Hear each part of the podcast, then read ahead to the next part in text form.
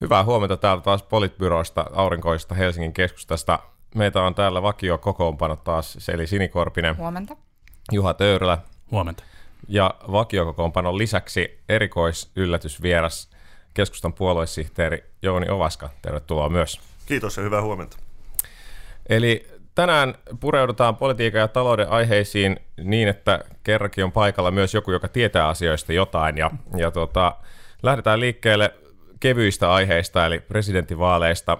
Juuri saimme kuulla, että Jutta Urpilainen jättäytyi pois. Sen sijaan keskusta on tiennyt omasta ehdokkaastaan jo pitkän aikaa. Miljoona vuotta. Mihin, mihin suuntaan uskotte, että presidentinvaalit tästä kääntyy? Tietysti iso kysymys on, lähteekö Niinistö ehdolle vai ei, vai onko?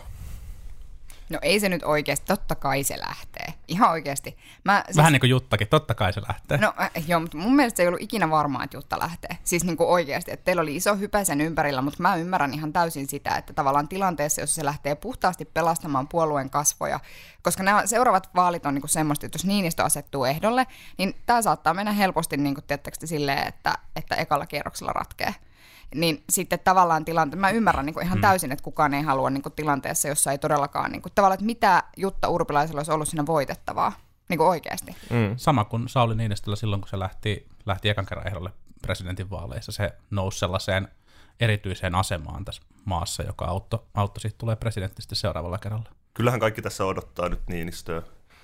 Mä arvaan puolueet odottaa, mä luulen, että kokoomus ennen kaikkea odottaa, mitä Niinistö tekee.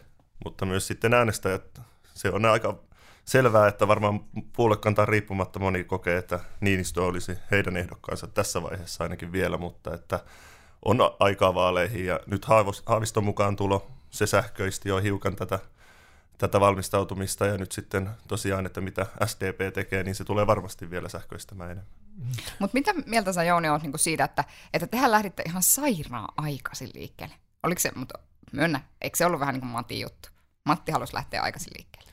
Ei, kyllä se oli koko puolueen juttu. Siinä oli vähän muutama muukin nimi jo siinä vaiheessa ennen puoluekokousta, kun päätettiin, että asetetaan se sitten puoluekokouksessa. Ja se oli aika hyvä strategia, täytyy sanoa, että kun Matti lähti kiertämään Suomea siinä vaiheessa ulkopolitiikkaa yhdessä kiertueelle, ja kun tiedetään, että siinä vaiheessa ei tehdä presidenttikampanjaa, vaan puhutaan ulkopolitiikkaa, aika paljon myös kotimaan politiikkaa sillä kierroksella. Ja sitten jos saleihin tulee jo 50 sataa ja senkin enemmän ihmisiä kuuntelee perinteisesti, kun välttämättä kansanedustaja kiertää, niin muutama kymmenen siellä kuuntelemassa, niin kyllä heti herätti kiinnostusta. Hmm. Varmaan iso kysymys tulee olemaan se, että, että pääseekö Haaviston joukot samanlaiseen hurmioon tänä vuonna kuin, tai äh, ensi vuonna kuin mitä, mitä silloin kuusi vuotta sitten, ja kuka menee sitten toiselle kierrokselle, jos sellainen tulee, ja jos Niinistö on ehdolla, ja monta muuta hmm. jossia. Mutta mitä luulette, onko kumpi vie?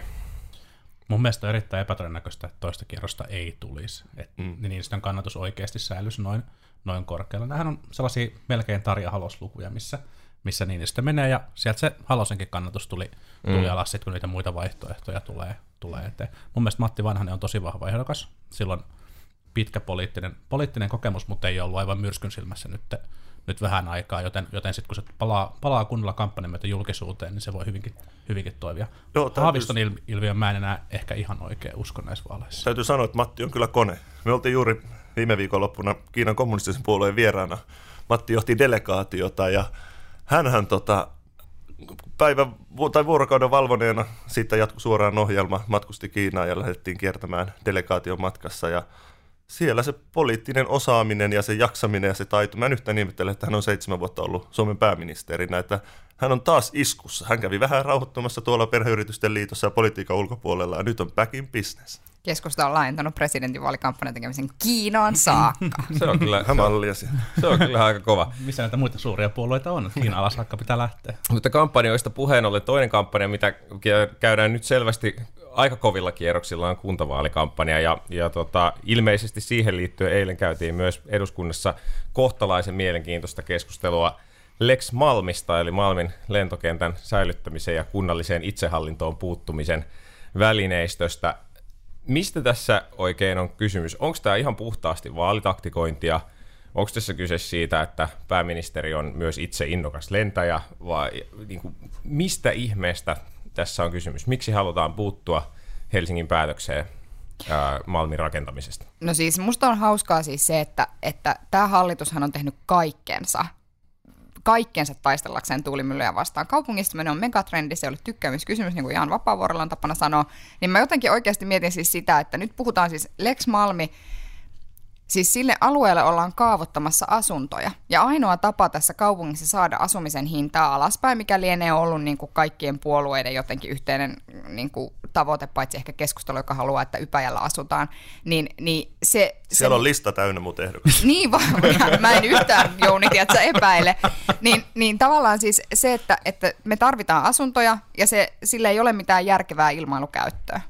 Ihan oikeasti. Musta järkyttävintä on se, että kuntavaaliehdokkailta kysytään, että eikö kaikissa tärkeissä metropoleissa ole kaksi lentokenttää, minne ihmisiä kuljetetaan. Näyttäkää mulle ne luvut niin jostain matkustajaliikenteestä sieltä Malmilta. Tämä oli jännä tämä, tämä Lex Malmi-keskustelu. Mua harvoin niin kuin ärsyttää hirveästi mikään, tai kiukututtaa mikään niin kuin politiikassa, mutta, mutta mä huomasin, että tämä saa jotenkin verenpaineen kohoamaan tämä, tämä eilinen keskustelu. Mun mielestä on tärkeää huomata se, kun ää, lukija kuunteli muun muassa pääministerin ää, puheenvuoroja aiheesta, niin vaikka on uutisoitu, että hallitus on valmis, niin mitään toimiahan ei ole ilmoitettu. Mitään, mitään aitoja toimia tässä ei ole kukaan missään vaiheessa ilmoittanut. Se kansalaisaloite luultavasti tulee kaatumaan, kaatumaan eduskunnassa, ja, ja vaikkei kaatuskaan, niin mä en usko, että valtio köhäsee sitä mitä vajaata miljardia mistään, tai sitten heittää Santahaminaa tilalle. Mä olisin kyllä ehkä henkilökohtaisesti valmis, valmis siihen, että Malmilla voidaan jatkaa. Tomi Parkkonen ja muut voi lennellä, lennellä Malmilta edelleen ja me voidaan ottaa se Santis asuntokäyttöön. Kuulostaa mun mielestä ihan hyvältä. Kyllä mäkin mieluummin asuisin Santahaminassa kuin Malmilla. No tää, kyllähän tämä osoittaa taas kansalaisaloitteen voiman, että, mutta varmaan se, että lentotoiminta ja muuta, mitä siellä järjestetään, niin siihen mun mielestä aikalaiset perusteet on, että se on tärkeää säilyttää – Malmi ei ole mulle mikään sydämen kysymys, että mitä sen kanssa tehdään. Sanon ihan suoraan, että mä nojaan monessa päätöksenteossa siihen, että kunnilla on se itsenäinen oikeus päättää siitä. Sanon ihan, se on selvä. Mutta että jos nähdään, että tämä alue on, on tärkeä niin kuin valtakunnallisesti, että siitä myös helsinkiläiset ottavat huomioon sen, että mihin sitä käytetään ja kuinka. Ja sitten se, että pystytäänkö löytämään maata kaavoittamiselle muualtakin. Kyllähän Helsingissä tilaa on. No kyllähän Helsingissä tilaa on, mutta siis käytännössähän tämä tarkoittaa, siis käytännössähän tämä tarkoittaisi niin yleiskaavan aukirepimistä. Hmm. Me käytäisiin uudelleen se keskustelu siitä, että no mitä slaisseja keskuspuistosta, minne vedetään baanaa. Me käytäisiin uudelleen se sama keskustelu, kun just ollaan saatu sopimus aikaiseksi yleiskaavasta. Hmm. Niin musta on niin jotenkin ihan järkyttävää, että hallituksen puolelta oli siinä mukana kaikki puolueet tai ei, niin että tavallaan hallituksen suulla ikään kuin sanotaan, että kyllä me voidaan mm. niin kuin, ottaa tämä asia uudelleen käsittelyyn. Se, se Eikä vaan sovittu yleiskaavassa, vaan myös valtion kanssa sovittu no se, maankäytön, kyllä. liikenteen ja asumisen MAL-sopimuksessa siitä, että mikä on tämä asuntorakentamistavoite Helsinkiin. Ja, ja, ja mua ehkä pikkusen häiritsee tämä Helsingissä tilaan argumentti siinä suhteessa, että et eihän se Malmi riitä mihinkään. Se ei riitä edes niihin maltillisimpiin kasvuennusteisiin, mitä Helsingin asukasmäärästä on. Se on 20, 25 000 asukkaan ja 2000 työpaikan alue rakennettuna, ja sitten siellä on se museoitu ää, lentokonehalli ja vanha lentokenttärakennus, mutta se ei riitä vielä yhtään, yhtään mihinkään siitä, mihin Helsinki on, Helsinki on menossa. Mutta sinänsä tässä on ollut ainakin keskusta ja perussuomalaiset, tietysti keskusta on pieni Helsingissä, pieni, pieni puolue kaupunginvaltuustossa, niin ollut, ollut tota, määrätietoisia on puolustanut Malmia. Että ehkä mielenkiinto nyt kohdistuu sitten näihin valtapuolueisiin täällä, että miten he tulee toimia osoittamaan, koska esimerkiksi kuitenkin tiedetään, että kokoomuksessa ja muualla on nyt sitten Malmin puolustajia eduskunnassa. Että, että siinä on varmaan heillä aika kova sisäinen keskustelun paikka. Mm. En kyllä tiedä, kuinka moni helsinkiläisistä kansanedustajista no on näin, Malmin. just näin. Mä oikeasti Jaana eilen kävin niinku keskustelua, no, Jaana, no, Jaana Pelkonen, joo, totta, mutta että siis se, että meillä on joku, tiettäkö Timo Heinonen Hämeestä, joka kirjoittaa, että mukana ollaan, nyt puolustaa Malmia. Mutta Timo Heinonen Lähetä puolustaa. Pälkänen, eikö siis tota, tota, sieltä Hämeestä tulee niin. myöskin, että Forssa ja muut seutuloppia. No, mutta Timo puolustaa kaikkea, missä on moottori, joten se on ihan, se, se, on, se hänelle suotakoon.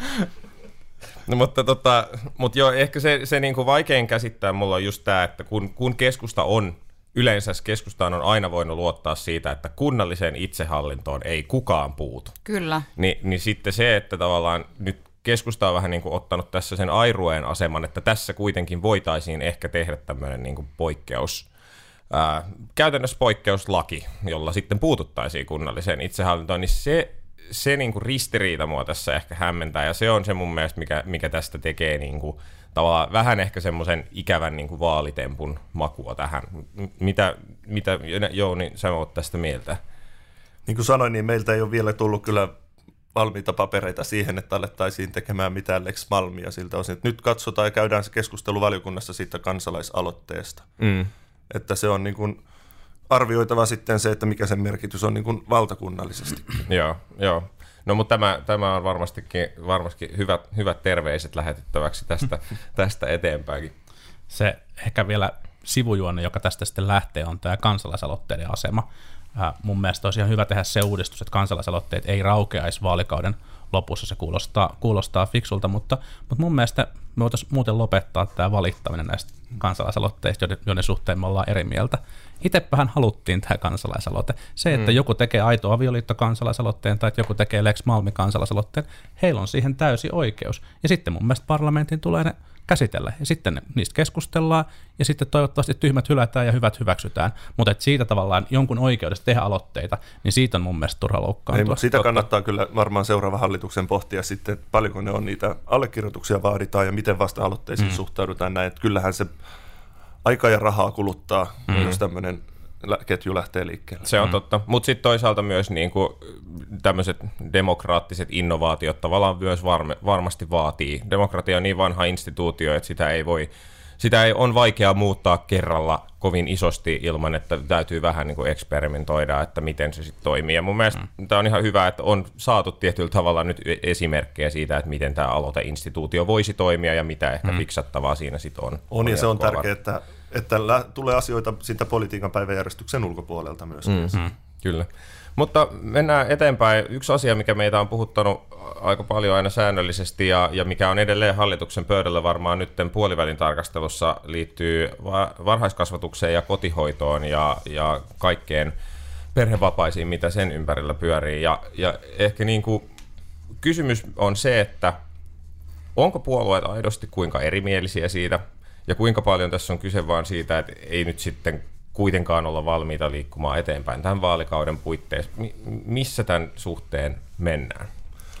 No esimerkiksi keskustahan on esittänyt, että perhevapaajärjestelmää tulisi uudistaa ja se uudistamistyö ja sen suunnittelu pitäisi aloittaa jo tällä vaalikaudella. Mm. Et meillä on kaikki valmiudet siihen, että lähdetään, niin kuin, tämähän on iso prosessi ja hyvin monimutkainen kaikki perhevapaajärjestelmät ja tuet ja ja muut systeemit, että pystytään niin lähteä valmistelemaan nyt sitä, koska se vie aikaa, että sitten kunnollinen tulee. Mm. Musta on hyvä, että keskusta on nyt taipunut tuolle linjalle, koska ensin keskusta sanoi, että ei, ei tällä vaalikaudella mitään. Mä ymmärrän, että kun perussuomalaiset on hallituksia, jotka on niin kuin tässä asiassa ehkä vieläkin taantumuksellisempia kuin keskustalaiset, niin, niin jotenkin musta tuntuu, että, että mä ymmärrän, että tässä tämän hallituksen niin kuin kokoonpanolla on vaikea lähteä valmistelemaan tällaisia uudistuksia sen takia, että siellä on yksi puolue, joka on niin kuin, nelirajahalvauksessa puolustamassa kotiäitien oikeutta olla kotiäitejä. Ja sitten siellä on niin kuin kaksi puoluetta, joista toinen ehkä niin kuin valmiimpi niin kuin jotenkin radikaalisti jakamaan niitä vanhempainvapaita ikään kuin isien ja äitien tai molempien vanhempien kesken kuin toinen. Mutta että, mua niin kuin, että kyllä tässä on oikeasti isoja eroja. Mua niin kuin itseäni korpeaa aivan helvetisti aina se, että puhutaan siitä, että perheiden täytyy saada itse valita ja mikä heille on niin kuin kaikkein järkevintä ja muuta. Ja sitten sanotaan, että se järkevin ratkaisu on se, että se jää himaan, kella on pienemmät tulot ja sitten se on usein niin kuin perheessä nainen.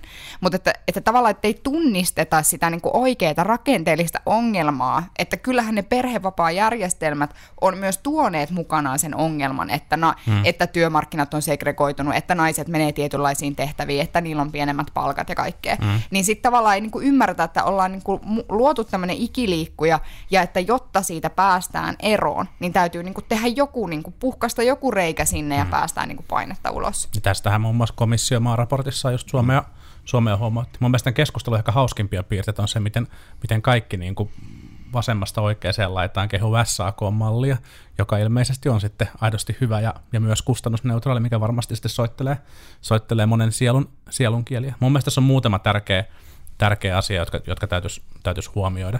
Ensimmäinen on se, että kaikki se raha, jota yhteiskunta pistää alle kouluikäisten lasten hyvinvointiin ja koulutukseen, on kaikista kannattavia investointi, mitä nyt ylipäänsä vaan voidaan tehdä. Tämä on siis tutkittua, tutkittua faktaa. Toinen on se, että että se, miten, ää, miten ää, varhaiskasvatukseen, niin kuin fiksusti pedagogisesti suunniteltuun varhaiskasvatukseen osallistutaan, niin varsinkin ää, alemmista sosioekonomista ryhmistä tule, tota, tulevat, tulevat lapset, niin pärjää sitä paremmin koko loppuelämänsä. Ne pärjää koulussa paremmin, ne pärjää työelämässä paremmin, ne tulee tienaamaan paremmin, ne on, tekee pidemmän työuran ja, ja on terveempiä.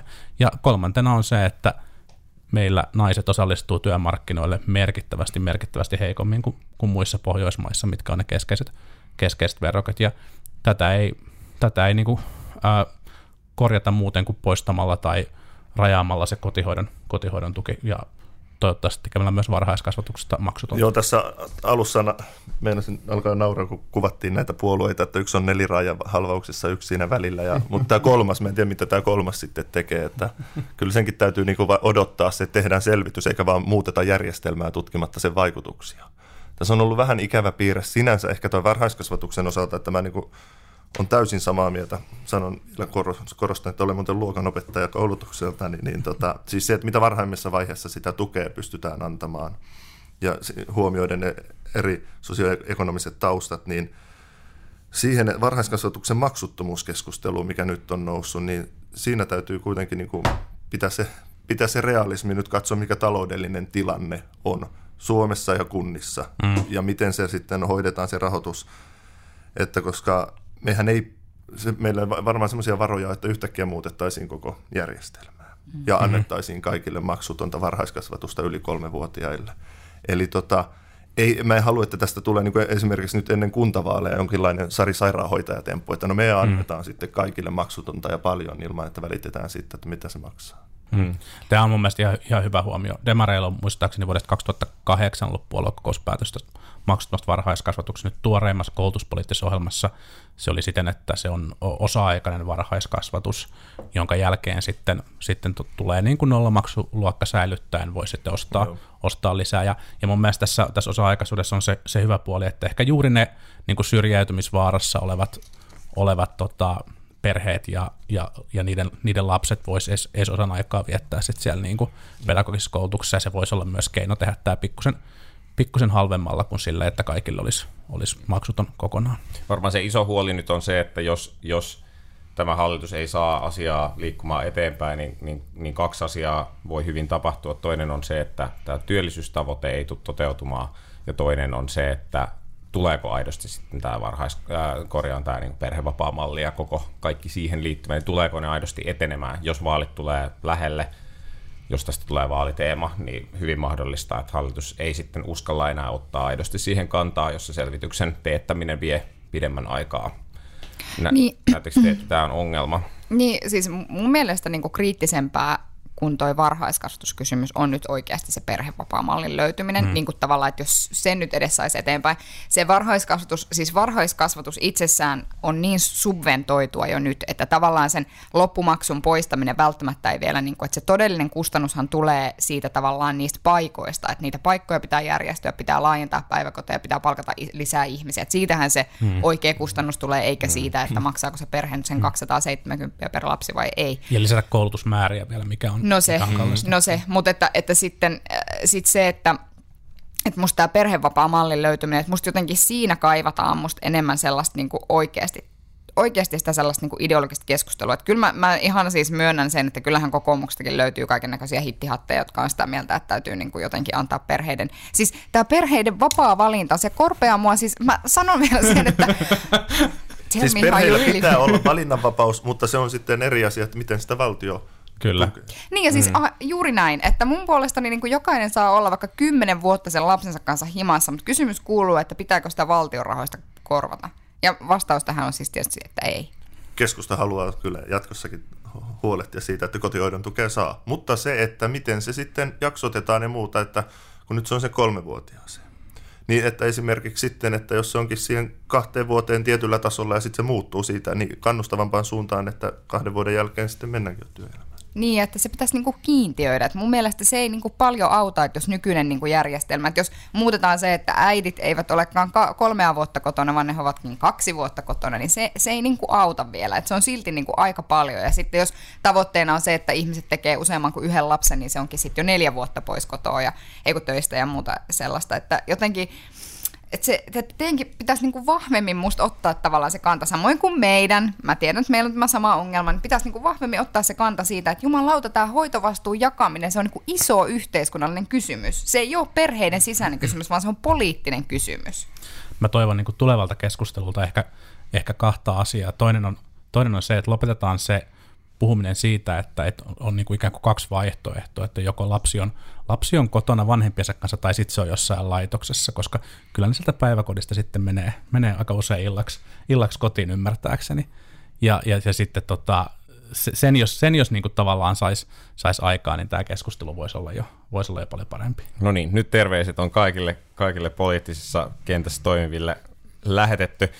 otetaan vielä loppuun yksi asia, mikä on herättänyt paljon keskustelua ja joka tietysti osittain varmaan linkittyy myös keskustan poliittiseen tavoitteisiin, on ollut tämä turvekampanja. Ja, ja tota, siitä tällä viikolla myös jo Hasanet Partners, joka oli mainostoimistona tämän kampanjan takana, niin, niin vähän semmoisen semi-apologin esitti, esitti omilla Facebook-sivuillaan, joka oli vähintäänkin mielenkiintoinen.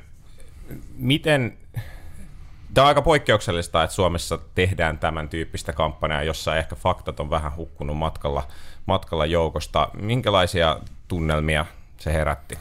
Tiedättekö te, mitä, mitä yhteistä on Turpeella ja Hasanet Partnersilla? No. Molemmat on syvällä suossa. Mä, mun mies kysyi tänä aamuna, että onko todella nyt niin, että tavallaan tämä vastuu on Hasanet Partnersin eikä Turveinfon, koska hehän on tavallaan tilanneet sen mä sanoin, että no turveinfohan on niinku suoltanut tiettäkö sitä skeidaa niinku siitä turpeesta ulos vaikka kuinka pitkään. Mun mielestä niinku on viestintä- ja mainostoimistojen vastuulla ikään kuin sanoa asiakkaalle, että niin kuin tavallaan myös suojella sitä asiakasta kertomalla, että sun täytyy kertoa tämän asian ongelmat myös. Ja että, että tavallaan mikään niin kuin keskustelun osallistuminen ei niin kuin aidosti mm. ole sellaista, että sä kerrot, että tässä asiassa on nämä miljoona hyvää puolta ja sitten nämä muutama pikkiriikkinen huono puoli, mm kun tavallaan on olemassa ihan tutkittua tietoa, joka osoittaa, että se ei ole ihan ongelmatonta se niin kuin turpeen energiakäyttö. Mutta asiakas oli selvästi sitä mieltä, että se ei ollut mitään ongelmaa. Tai Mut, siis että ainakin niistä kommenteista päätellen, mitä niin kuin mutta niin, mut tässä, aivan, tässä niin. just tavallaan, mä oon tässä samaa mieltä Sinin kanssa, että tässä se toimisto on jättänyt sit palveluvalikoimastaan tämän strategisen neuvonnan kokonaan pois. Et Kyllä. todennut, että okei, otetaan rahat ja tehdään tämä kampanja. Mm. Ja kriisiviestinnän selvästi, koska kyllä, siis mun kyllä. mielestä oikeasti se, siis mä pidän, mä en niinku tunne näitä Hasanet Partnersin ihmisiä ollenkaan, mutta että mä jotenkin mietin niin kuin sitäkin, että kun ne pisti sen päivitykseen, ja sitten ne vetää niin kuin, täysin kolmannen osapuolen, että by the way, meillä on myös näitä hyvis-asiakkaita, tämä Plan International on meidän asiakas, ja me ollaan tehty niillekin niin kuin kampanjaa, ja sitten se oli aika jäätävä se Plan Internationalin vastaus siellä. Mä en että nähnyt sitä. Tutkimme se, asiaa, kiitos tiedosta. Ei, siis ne oli, joo, ne oli kirjoittanut, että, että emme tienneet, että, että olemme mukana tällaisessa keskustelussa, keskustelemme Hasanet Partnersin kanssa asiasta, ja että, että meidän kampanjaamme perustuvat niin kuin tarkistettuihin faktoihin. Tuo on jännä kyllä ajatella, että esimerkiksi täällä, jos se katukuvassa näkyy kampanja ja muuta, niin kuinka moni oikeasti kääntyy niin sen kuvien puolesta sitten tai kääntyy tur- turvetuotannon puolustajaksi. Mm, niin. Että automaattisesti, on koska kysymys. ajatellaan vaikka maantieteellisesti, niin voisi kuvitella, että tästä kun lähdetään pohjoisen suuntaan, niin turvetuotantoon suhtaudutaan positiivisemmin kuin täällä päin. Niin, mm. niin. Ja kuitenkin se kampanja pyörii täällä täällä kaupunkiseudulla, niin ajatellaan sitten, että no ei, kyllähän niin on koskettavat kuvat, että kyllä nyt varmaan on hyvä, että enemmän turvetuotantoa, että vanhukset saa hyvää hoitoa. Mm, Sitä, mm. Ei kyllä. Et mä en tiedä oikein, kenen, kenen tavoitteisiin tämä oikein sitten sopii. Mm. Mä sanon, että keskusta puolustaa turvetuotantoa, mutta myöskin meidän energiapolitiikassa niin me ei esitetä sitä kasvatettavaksi, sitä turve, turvetuotannon osuutta. Että meilläkin sähkön tuotannossa se on suurin piirtein samalla tasolla nyt kuin 20 vuoden päästä. Yeah. Hmm. Niin, niin tota, että pidetään se yhtenä keinovalikoimana. Että mekin ei, niin kuin, ei, ei niin kuin ymmärrä sitä edelleenkään, että on se sitten tämä toimisto tai sitten nämä turvetuottajien, vaikka että kenen tavoitteita tämä nyt sitten palvelee. Niin varmaan he yritti siis varmaan hän yritti siis tavoittaa ehkä valtakunnan päättäjiä tällä. Mä luulen, että se on ehkä ainoa järkevä syy siihen, minkä takia se on kohdistettu niin kuin ikään kuin näihin, tai esimerkiksi Helsingissä ollut niin näyttävästi esillä. Että kai ne mm. ajattelee, että jotenkin kun täällä on noin eduskunnan ihmiset ja, ja niin kuin virkamiehet ja muut, että ne sitten näkee sen ja muuttaa mielensä, kun näkevät aasiksi sonnustautuneen suomineidon. Mutta mun niin kuin, musta jotenkin ehkä se, että, että Suomessa ylipäätään on vähän semmoinen ongelma, että me ikään kuin pidetään niistä meidän vanhoista jutuista kiinni, vaikka ne olisi niin kuin ikään kuin haitallisia ilmastolle ja muuta. Että, että esimerkiksi niin kuin hallituksen politiikassa kaikki tämä niin kuin perinteisen teollisuuden tukeminen niin kuin päästökauppaa vastaan ja kaikkea, niin se on niin kuin oikeasti pikkasen semmoinen tuulahdus menneestä maailmasta. Että kyllä mä toivoisin, että kaikkien puolueiden tavoitteissa olisi, että tämmöiset ilmastolle haitalliset tavat tuottaa energiaa niin kuin vedettäisiin, että 20 vuoden päästä meidän tavoite oli se, että, että niitä ei enää tarvita, että me ollaan niin kuin ikään kuin kehitytty ja viety niin kuin tuotekehitystä eteenpäin ja, ja niin kuin, ä, energiatuotanto eteenpäin ja toisaalta niin kuin kulutustapoja muutettu sillä tavalla, että me ei tarvittaisi enää sitä turvetuotantoa. Mm. Kyllä se, ja viimeiset terveiset lähtivät, lähtivät siinä. Tota, tässä alkaa olla pikkuhiljaa meillä aika täynnä, mutta otetaan loppuun vielä Jounilta kaksi veikkausta. Ensimmäinen veikkaus on, että mitkä on kuntavaalien valtakunnallisesti neljä suurinta puoluetta ja missä järjestyksessä? Keskusta, SDP, kokoomus ja vihreät. Vihreät neljäntenä, ei perussuomalaiset. Selvä. Sitten kuka valitaan Helsingin pormestariksi? Uskallan veikata, että Vapaavuori. Ei sentään Tiilikainen kuitenkaan. No se on La- aika la- lähellä siinä, mutta mä luulen, että se tota, ei ihan kir- loppukirja riitä. Selvä. Kiitos, kiitos tosi paljon Jounille, että, että siedit meitä tämän 26 Kiitoksia. minuutin ajan. Ja, ja tota, kiitos kuuntelijoille ja jatketaan taas ensi viikolla. Moi moi. Kiitos, moi. moi.